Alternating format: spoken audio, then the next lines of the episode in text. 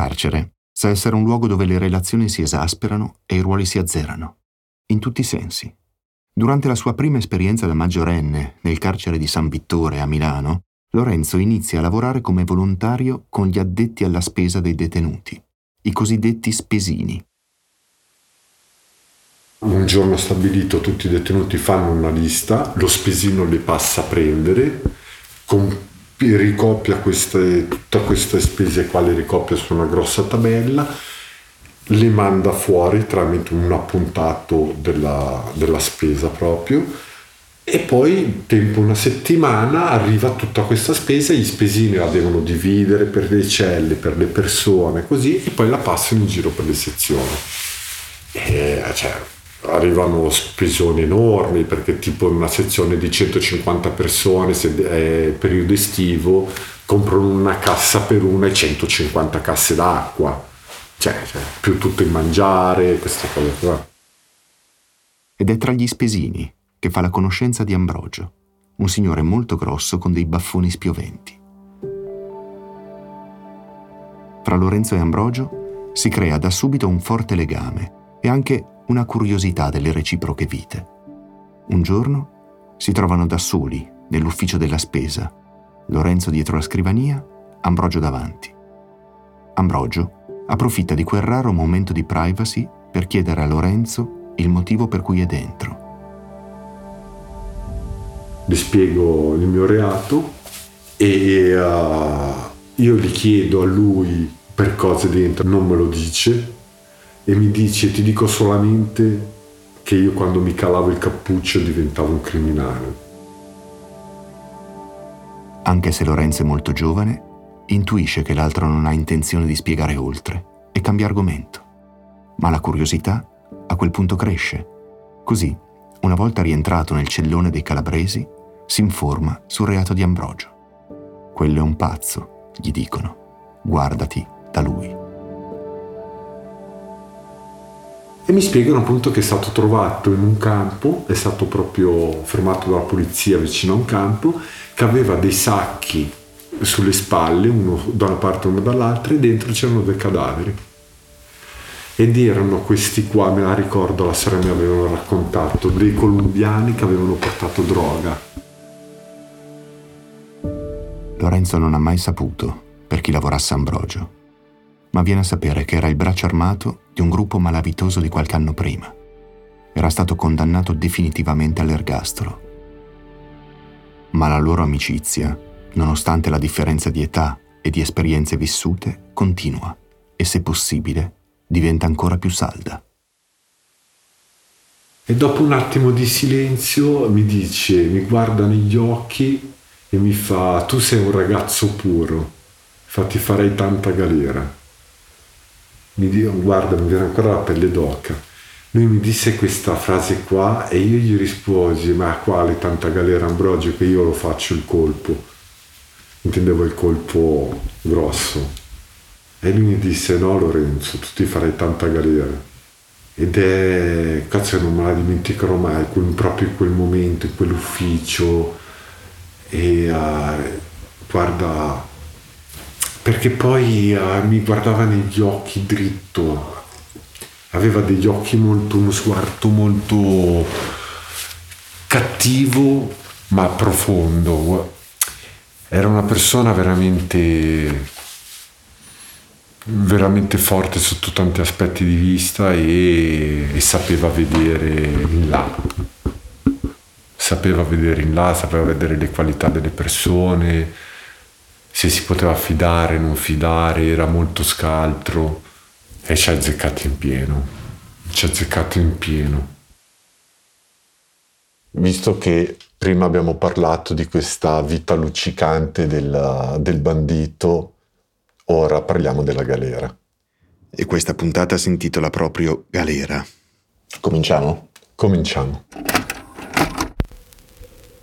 Io nasco dalla eh, narrazione del mio vissuto, e, uh, dalla narrazione anche dei disastri della mia vita e questa non è la storia di un eroe, è tutt'altro, al contrario, è la storia di tanti fallimenti e di scelte sbagliate che ho fatto nell'arco di tutta la mia vita, che però a un certo punto sono state riconosciute come tali.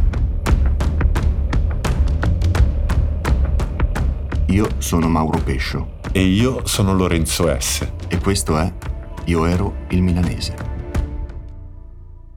Voglio farti sentire una cosa eh, che mi ha detto una persona che conosci bene. Secondo me è importante. Ecco, lo stare a marcire in galera fino all'ultimo giorno ci rende tutti più insicuri. Lei è Ornella Fabero, la direttrice della rivista Ristretti Orizzonti, che è una rivista che si fa in carcere e che tanta parte ha avuto nel percorso di cambiamento di Lorenzo. Non cambieranno mai le persone se stanno tra di loro a non far niente nelle sezioni, a parlare dell'avvocato che non ti ha difeso bene, del magistrato che è stato una carogna, di quell'altro che ti ha... Cioè, questi sono i ragionamenti che si fanno nel carcere cattivo. Cioè, il carcere chiuso, anche fosse perfetto, ti facesse fare delle cose bellissime, ma chiuso al confronto, eccetera, non serve a niente. Quello che credo che eh, non sia stato giusto nella storia di Lorenzo sia stata come è avvenuta l'esecuzione della pena. Che ne pensi di questa affermazione di Ornella? Penso che sia vero. Io non so se all'età di 20 anni o 25 anni, se avessi incontrato quelle persone che ho incontrato poi a 38, eh, l'avessi uh, riconosciute come persone che comunque potevano uh, aiutarmi in qualche modo. E, ma non lo posso, non, non, ho la certezza, non ho la certezza perché poteva accadere. Cioè non hai la certezza né che le avresti seguite né che le avresti snobbate. Esatto, esatto, non abbiamo una, una prova su questo. E la certezza è che non le hai incontrate prima. La certezza è che queste cose mi sono mancate, questi incontri non li ho avuti. Abbiamo già accennato al fatto che eh, l'università del rapinatore l'hai fatta in carcere. Esatto, accennato è il termine giusto, Mauro. E, uh, in carcere, nel carcere proprio quello che ho fatto io, per i tre quarti della mia detenzione, i rapporti all'interno sono molto estremi. In che senso, scusa? E sono proprio le relazioni, i comportamenti, gli atteggiamenti che tu uh, adotti per... Uh, uh, Ma anche, anche violenti? Sì, anche violenti. Io non sono, non mi ritengo di essere stata una persona violenta, proprio che andava a cercare il, la violenza, eh, come tanti altri però vivendo in quel contesto per tre quarti della mia vita ti si presentano situazioni dove la violenza è stata necessaria anche. Vabbè, è una domanda del cavolo, Lorenzo, ma mm, te la faccio lo stesso. Eh, sei mai stato coinvolto in delle risse? Non è una domanda del cavolo, sì. Sono stato coinvolto nelle risse molte volte anche e ne porto ancora dei segni addosso. Che segni? Ho una cicatrice sulla testa eh, dovuta a una forte rissa tra italiani e stranieri. In carcere, tutti i giorni, sempre alla stessa ora, un detenuto passa con un carrello a distribuire il cibo nelle celle. Nella sezione dove è ristretto Lorenzo ci sono tre celle con giovani detenuti magrebini. In tutto sono una quarantina di persone e un giorno nasce una discussione fra uno di loro e il detenuto vivandiere.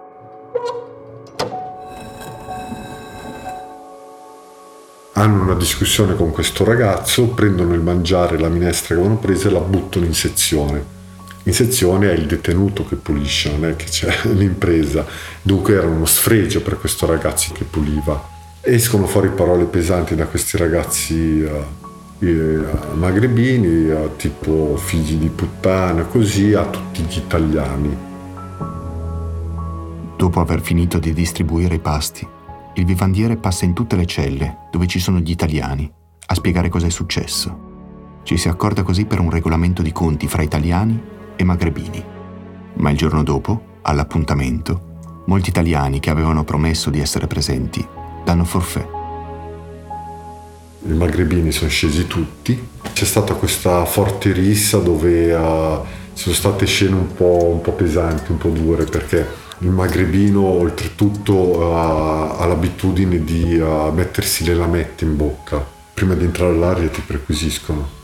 E poi quando esci, escono, sputano e le usano. Si mettono la lametta tra le labbra e ti tagliano. Lorenzo intuisce che sarà una rissa pesante e, per non farsi trovare impreparato, a sua volta improvvisa un'arma io mi ero portato dietro una calza con dentro il culo della caffettiera. Sì, sì, da, da girare perché nelle risse ti vengono da tutte le parti, cui se tu giri questa cosa qualcuno lo becchi. Visto che gli italiani sono in minoranza, si stringono in un angolo, così facendo non possono essere attaccati alle spalle. Ma la rissa va comunque per le lunghe e diventa sempre più violenta. Stiamo avendo la peggio, un ragazzo che era dentro per omicidio, che aveva anche un coltello, si era portato, fatto con eh, il fondo della bomboletta di gas, il fondo che quello è ferro, proprio ferraccio. E, e, cosa fa? Vede questo marocchino magrebino per terra che forse era anche svenuto, lo tira su, era pancia in giù, lo tira su dalla testa così proprio di peso e li fa uno squarcio da qua a qua. Da quando i magrebini hanno visto questa scena, li ha visti tutti andare indietro, si sono spaventati tutti e lì sono entrate le guardie. Le guardie, che fino ad allora non erano riuscite ad intervenire, entrano in assetto con caschi, scudi e manganelli, prendono gli italiani inferiori di numero e li scortano in sezione. Il giorno dopo, Lorenzo viene trasferito. E lì è stato il mio primo trasferimento. Ed è stato un po' salire su questi furgoni incatenato, perché una volta c'erano le catene e poi non c'erano le, ma- le manette, i famosi schiavettoni c'erano, che gli schiavettoni non erano altro che un ferro grosso a U, no? con un perno al centro ok? Tu ci infilavi i polsi, un'altra sbarra di ferro ti chiudeva, avvitavano col bullone, ma pesavano chili e chili. E poi cosa facevano? Ti attaccavano una catena grossa così, all'altro era detenuto, agli altri schiavettoni, facevano file da quattro. Sembra uno strumento di tortura medievale. Sì, sì, sì, uh, ci assomiglia molto uh, sia per il peso che per le dimensioni e, e quello è stato il mio primo trasferimento. E dove ti hanno trasferito? A Piacenza. Un trasferimento da un carcere ad un altro equivale, nel mondo libero, ad un trasloco improvviso e non deciso in un'altra casa, in un'altra città, con altre abitudini. Ma peggio. La routine, che in carcere può essere un conforto, si spezza e si va incontro a nuovi incontri e nuove regole. E poi tu mi dicevi anche che non ti comunicavano dove ti avrebbero trasferito. Infatti non te lo comunicano mai per ragioni di sicurezza e capisci che diventa tutto molto complicato. Ti caricano su un furgone e non sai dove stai andando. Hai una famiglia che crede che tu sia ancora in quel carcere, magari viene anche a farti il colloquio e gli viene detto che tu non ci sei e anche a loro non viene detto per motivi di sicurezza dove ti stanno trasferendo. Dunque tu appena arrivi in questo carcere nuovo, io appena arrivai a carcere di Piacenza ho dovuto iniziare subito a, a mandare ambasciata all'esterno, mandare ambasciata al carcere dove ero prima, eh, mandare fuori tramite i colloqui che facevano questi miei compagni nuovi il mio numero di telefono della mia famiglia per dirgli guardate che Lorenzo è qua, poi mia madre mi spiegò che l'aveva scoperto che era venuta a farmi il colloquio a Milano, gli dissero che io non ero più a Milano. E ha, lei ha detto, ha chiesto dove ero, ma non, non te lo dicono, dove sei. Ti dicono che non lo sanno. Fino a pochi anni fa, le traduzioni dei detenuti da un carcere all'altro erano molto lente e molto complicate. Se un trasferimento avveniva all'interno della stessa regione, si faceva in un giorno e con un furgone. Se invece si trattava di un trasferimento interregionale, i detenuti viaggiavano in treno, con treni lentissimi, su linee minori. Il treno era un treno oh, che andava a una velocità inferiore dei regionali, di quei regionali che fanno paesi paesi, cioè dunque va tipo a 60 all'ora. Ti fai 200 km col treno, ti prendono, eh, perché sera magari, non puoi viaggiare di notte, a un certo orario il detenuto non può più essere fuori dal carcere, ti portano al carcere più vicino e ti appoggiano lì. E non è detto che il giorno dopo riparti. Non è detto che il giorno dopo si riparta, dice Lorenzo. E uno dei motivi può essere perché la scorta con cui il detenuto arriva in un carcere provvisorio deve per forza tornare al carcere di provenienza. Dunque, per organizzare un'altra scorta possono passare giorni, settimane o anche mesi. Lorenzo mi ha raccontato che da Piazza Lanza a Catania, a San Vittore a Milano, una volta, ci ha impiegato due mesi e mezzo di viaggio girando tutte le carceri italiane. Sempre in treno, perché una volta c'era la traduzione fuori dalla regione, era col treno e con gli schiavettoni. Dunque ti sparavi otto ore di viaggio col treno in una cella, in, in quattro stretti, con questi schiavettoni, che al lato hai delle reti con tutti i buchini piccolissimi e nei lati, fuori dalla cella, ci sono le corsie dove passano le guardie per controllare, appiantonarti. D'estate morivi e tu facevi questi viaggi che erano interminabili.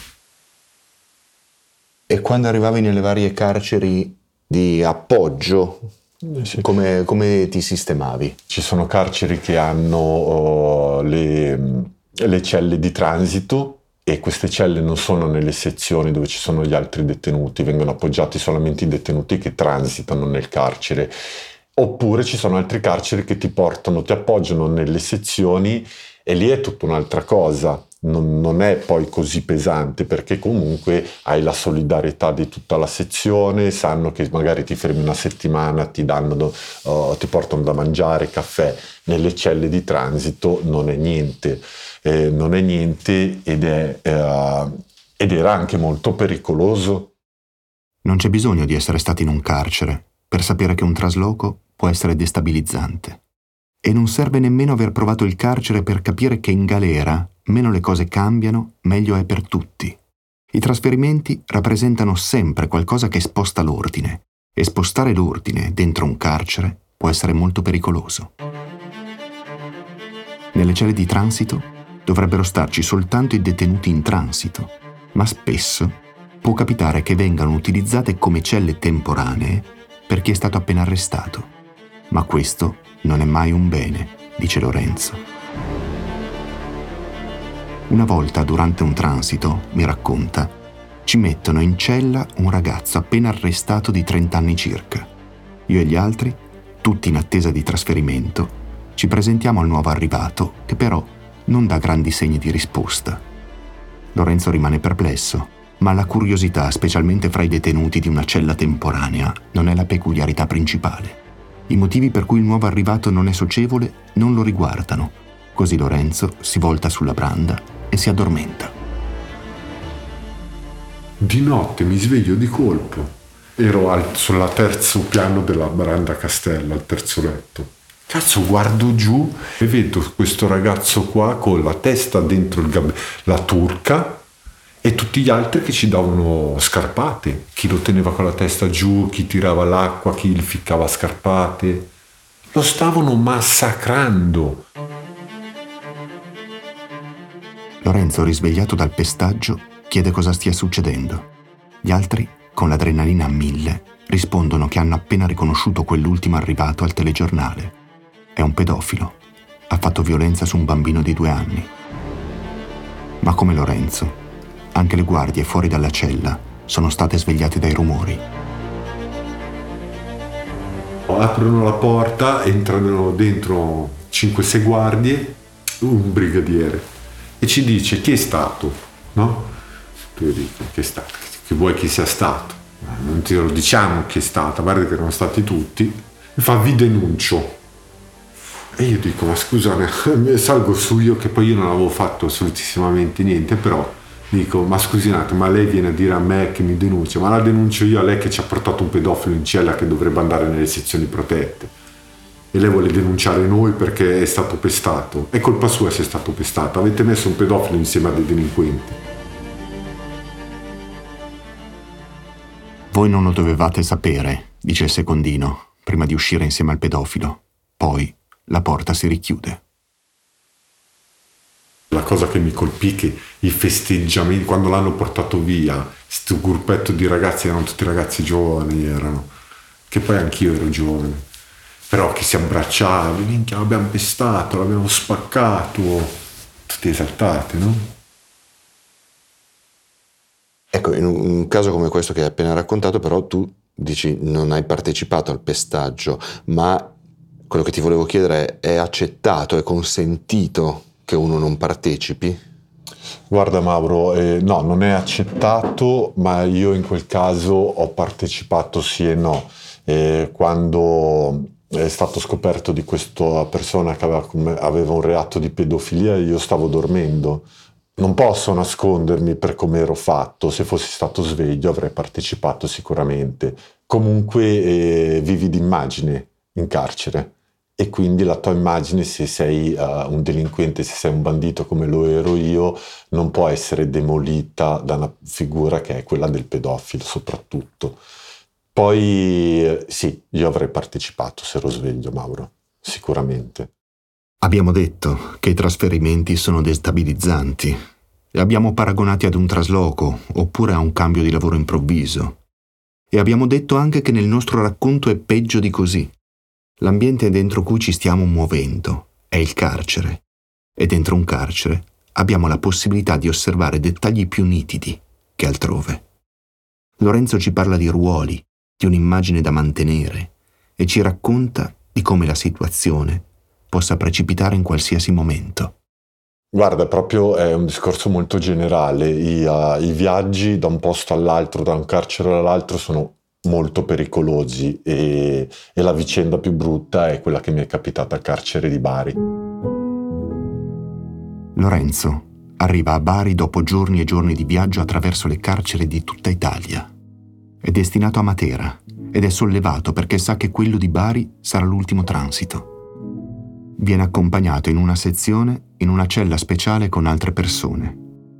Questa cella ha una finestra che dà sul passeggio, quello che i detenuti chiamano l'aria, delle persone in isolamento. A colpire Lorenzo è un ragazzo giovane, coi capelli lunghi e neri, che cammina avanti e indietro da solo. Dopo un quarto d'ora che sono in questa cella qua, arriva di fronte a noi, ci, di fronte alla cella, il lavorante della sezione, ci chiama, ci avviciniamo e ci fa, ragazzi, non uscite dalla cella. Chiediamo perché non possiamo uscire dalla cella. Fa, una faida. C'era il carcere che era praticamente in faida, c'erano le famiglie che erano in faida. Era una guerra che c'era tra famiglie fuori, ma anche dentro il carcere come in una tragedia shakespeariana, si creano gruppi, si stringono alleanze, in faida, gli uni contro gli altri. E quel giovane, dai lunghi capelli neri, è un capofamiglia. Lo chiamano lo zingaro. Siccome conosco le guerre di questa portata qua, eh, dico, vabbè, ascolta, tira il blindo, che il blindo è perché le celle hanno la porta con le sbarre e poi hanno un'altra porta che è tutta blindata, che solitamente è quella che chiudono la notte. No?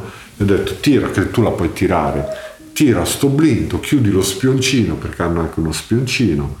E ho detto non ci vediamo più perché neanche all'aria esco, perché poi sono cose pericolose, nel senso che tu magari vai a passeggio, ti si avvicina uno per cambiare due chiacchiere uno del posto, magari pensano che sei un parentato e ti arrivano una coltellata alle spalle, perché la faida è così, non guardano in faccia nessuno.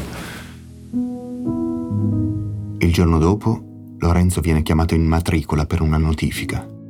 Davanti alla porta dell'infermeria vede uscire una barella. Sopra la barella un corpo, coperto da un lenzuolo tutto macchiato di sangue. e vedo sta coda di capelli lunghi che ciondolava da questa barella che portavano. Era sto ragazzo che avevo visto il giorno prima lì passeggiare, l'avevano appena coltellato, l'avevano appena ammazzato. Oltre alla durezza della detenzione, vivere esperienze come quelle che racconta Lorenzo e farlo per moltissimi anni metterebbe a dura prova anche le persone più forti ed equilibrate. Per resistere, Lorenzo sviluppa delle personali forme di resilienza. Come ti occupavi la testa in carcere? Guarda, intanto devi stremare il fisico, devi stancarlo il fisico durante il giorno e io sono arrivato a fare anche a mille flessioni al giorno. E poi uh, ci sono tutti quei pensieri che sono i soliti, sono sempre ricorrenti. Per me erano la famiglia, le rapine che avevo fatto, uh, il pensiero di farne altre, pensare a nuovi piani di attacco alle banche. E poi non c'è un detenuto con una pena lunga che non pensi costantemente all'evasione. L'evasione è la rottura da una routine che causa di un disagio, di una sofferenza. Oppure l'evasione è il trasferimento con la mente in una realtà narrata o rappresentata che ha delle caratteristiche più gratificanti. Si evade guardando un film, leggendo un libro o ascoltando un podcast. Ma il primo significato di evasione è la fuga da un luogo in cui si è rinchiusi o sorvegliati. La domanda successiva è se hai mai pianificato e messo in atto un'evasione. Eh sì, ci ho provato più volte. Una è stata quando sono evaso dalla comunità che ero agli arresti domiciliari e io ci ho provato anche un'altra volta, ma la verità è che quasi impossibile, se non impossibile, scappare da un carcere uh, moderno. Uh, si pensa sempre ad evadere, non c'è notte dove non chiudi occhi e non pensi alla libertà e all'evasione e l'idea della libertà ti fa superare qualsiasi freno. L'idea della libertà, per chi libero non è, è un'idea che non si spegne mai. Lorenzo, nel suo intimo, continua a pensare che da là dentro deve scappare. Dopo giorni e giorni di ragionamenti, l'idea più concreta è quella di fare un tentativo in ospedale sa che i detenuti in caso di incidente vengono per forza accompagnati in ospedale per accertamenti. Il pensiero successivo è che da un ospedale è più facile tentare un'evasione che non da un carcere. Si mette dunque al lavoro per capirne l'attuabilità. Vuole trovare la maniera di vedere coi propri occhi quante guardie lo accompagnerebbero e che tipo di manette gli metterebbero. Ma prima deve trovare un motivo reale per andare in ospedale. Come faccio? Mi fido di un ragazzo e gli dico, non dico quello che voglio fare, che voglio andare a vedere perché voglio evadere, però sostanzialmente ci dico, guarda, io voglio andarmene in ospedale. L'idea della libertà ti fa superare qualsiasi freno, ha detto Lorenzo. Ebbene, ricordiamoci questa frase. Il motivo per cui coinvolge un suo giovane compagno di cella è quello di chiedergli un aiuto per ferirsi al punto tale da dover andare in ospedale. È indeciso se chiedergli di aiutarlo a spaccarsi una mano oppure un braccio. Alla fine opta per la mano, per il semplice fatto che è curioso di vedere se gli avrebbero messo comunque le manette.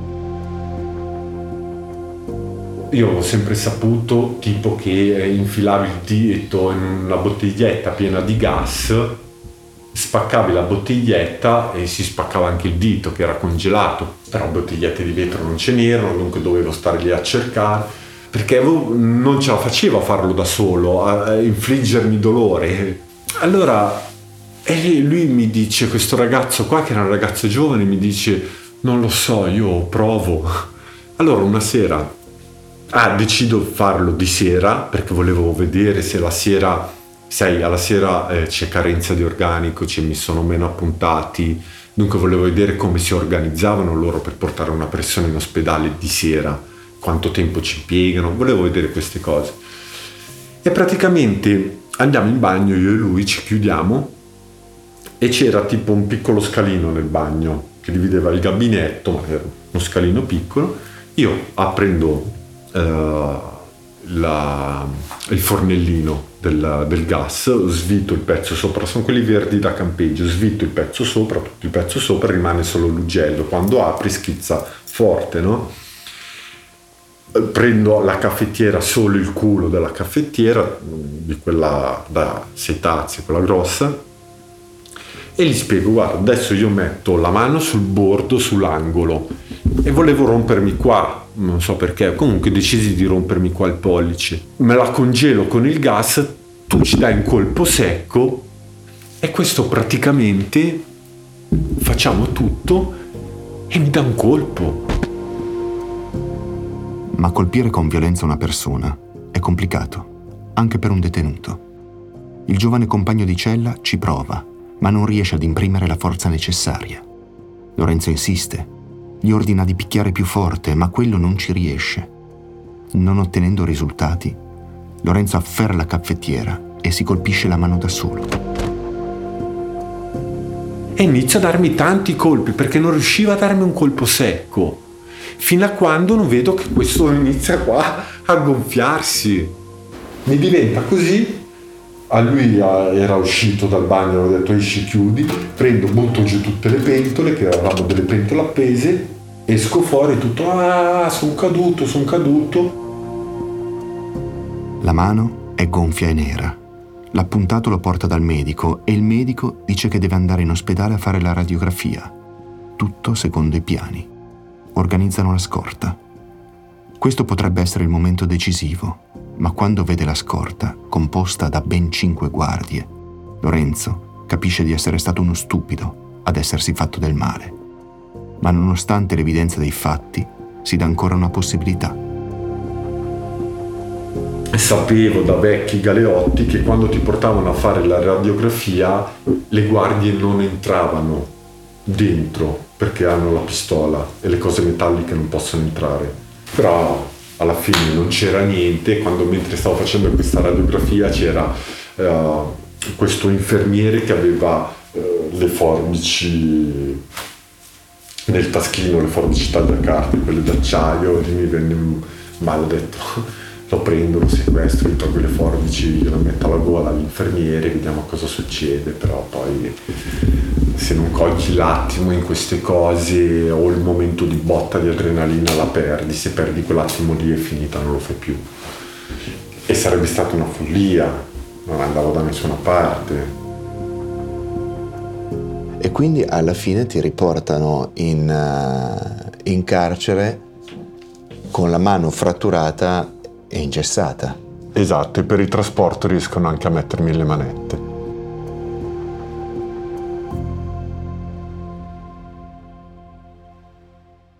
Dentro un carcere si è costretti a vivere in uno stato di costante allerta e basta un niente per trovarsi nel posto sbagliato al momento sbagliato. Arriva una persona nuova in cella e possono cambiare i rapporti di forza. C'è una faida fra famiglie con cui non si ha nulla a che fare e si rischia di trovarsi coinvolti. Si può essere trasferiti in qualsiasi momento ed è molto difficile fidarsi degli altri. Le carceri, come tutti i luoghi isolati ed estremi, esasperano i rapporti fra gli individui e di conseguenza è come se ci mettessimo sopra una lente di ingrandimento. Ma nel racconto di Lorenzo c'è qualcosa ancora di più di questo. Per quanto mi appassioni osservare e provare a dare una lettura delle relazioni fra le persone, le sue parole raccontano anche di quanto pesi l'intervento del caso e della fortuna.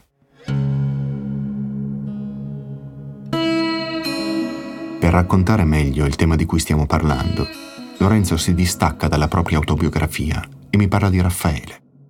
Raffaele è un ragazzo molto giovane arrestato per omicidio più o meno negli stessi anni in cui è stato arrestato Lorenzo per l'ultima volta. Ha una condanna a 30 anni. Dopo essersi conosciuti, Lorenzo comincia a parlargli della redazione. Gli porta in cella la rivista e ogni tanto gli propone una discussione. Nel giro di qualche mese tutti i giorni scendono all'aria a chiacchierare insieme. A quel punto Lorenzo cerca di convincerlo, esattamente come hanno fatto con lui, sulla possibilità di ottenere in anticipo i permessi. Raffaele è un ragazzo molto tosto, che va molto in fretta allo scontro fisico, sa essere molto violento, ha delle resistenze. Però Lorenzo vede in lui anche una bella capacità di ascoltare. Crede molto in lui e insiste per portarlo in redazione. E ne combina di tutti i colori, ogni 3x2 ne combina una, e, uh, è stato chiuso più volte dalla redazione perché aveva un comportamento... Uh, non che aveva un comportamento perché poi magari su in sezione faceva bordello e la direzione del carcere quando fai bordello il più delle volte ti esclude dalle attività, dunque ti interrompe l'attività che stai svolgendo, cosa sbagliatissima, perché non, non, si può pensare che un ragazzo che ha vissuto in mezzo alla strada in un contesto familiare delinquenziale cambia dall'oggi al domani, poi bisogna vedere il vissuto della persona, gli devi dare anche la possibilità di cadere, di inciampare e di sbatterci la faccia una, due, tre, cento volte fino a quando non capisce. L'istituzione secondo me deve continuare. Lorenzo si impegna in prima persona con tutta la redazione. Lo giustifica con tutti, con la direzione, con le guardie, prende sempre le sue difese e si sforza di persuaderli che Raffaele abbia delle possibilità di recupero concrete. Cosa vi aspettate? Voglio dire, arriva uno che è nato in mezzo alla strada, un contesto familiare veramente complicato, un ragazzo di 30 anni, cioè cosa, cosa volete? Cadrà, ma cadrà ancora. A Raffaele piace molto scrivere, piace molto mettersi in discussione, è molto consapevole anche degli sforzi che sta facendo per cambiare ma è una testa calda. Eppure Lorenzo non si stanca di prendere le sue difese davanti a tutti. Ma voi delinquenti non lo siete mai stati? Il cambiamento l'avete fatto? Avete già visto la luce? Poi però, nel chiuso della cella, Lorenzo conosce ancora bene le regole di comportamento fra delinquenti. Sa che la sua autorità in sezione, pur subendo dei giudizi, è ancora forte.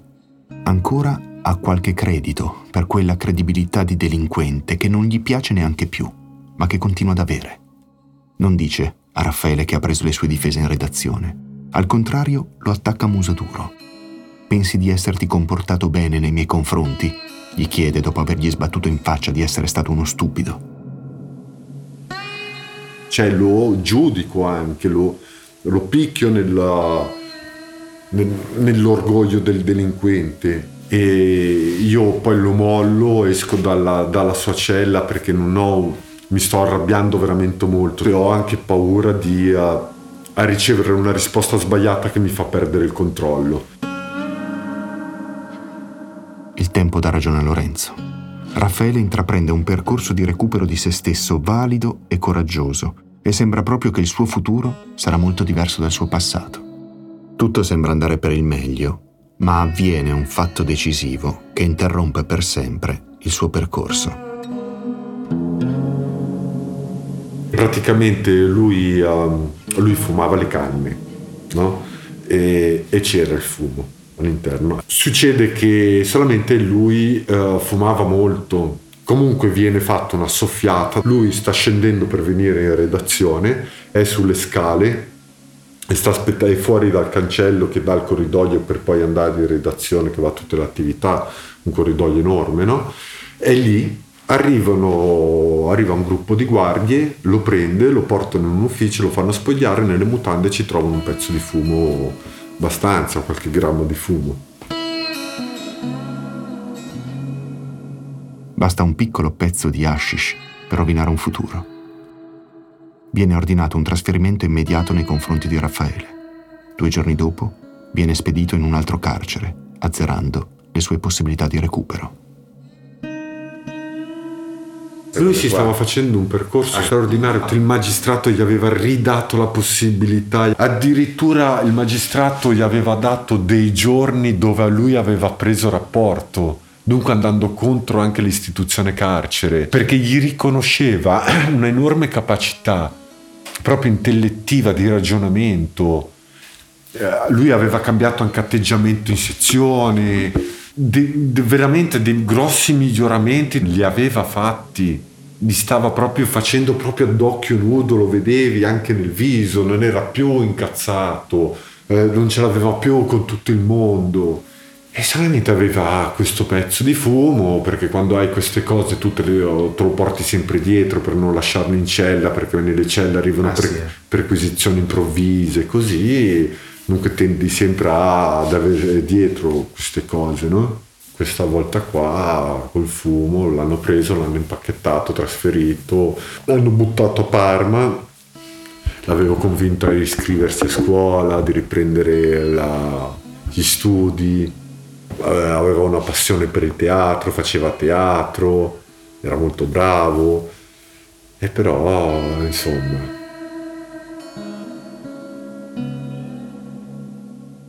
Eh, Lorenzo, ehm, ma in tutto quanti anni di galera hai fatto? Eh, 20. Ah, torniamo indietro al tempo della tua prima carcerazione da maggiorenne. Cioè, quella non è stata una carcerazione come le altre, non soltanto per gli incontri, per eh, l'educazione, per l'università della rapina, eh, per le risse e i trasferimenti, ma anche per quello che succedeva nella tua vita fuori dal carcere. Eh sì. Me lo dice che aveva una faccia troppo bella, aveva una faccia sorridente, eh, e mi guarda e mi dice aspetto un bambino. Ero due mesi che mi avevano arrestato. Fine puntata 6. Io ero il milanese è un podcast originale di Rai Play Sound di Mauro Pescio. Sound design di Leonardo Carioti. Direzione artistica Andrea Borgnino. Responsabile di produzione Anna Maria De Logu. Esperto di produzione Paola Manduca. Un particolare ringraziamento a Ornella Favero e Francesca Rapanà. Mauro Pescio, cioè io, intende ringraziare in particolar modo Giulia Valli per l'insostituibile confronto umano e professionale.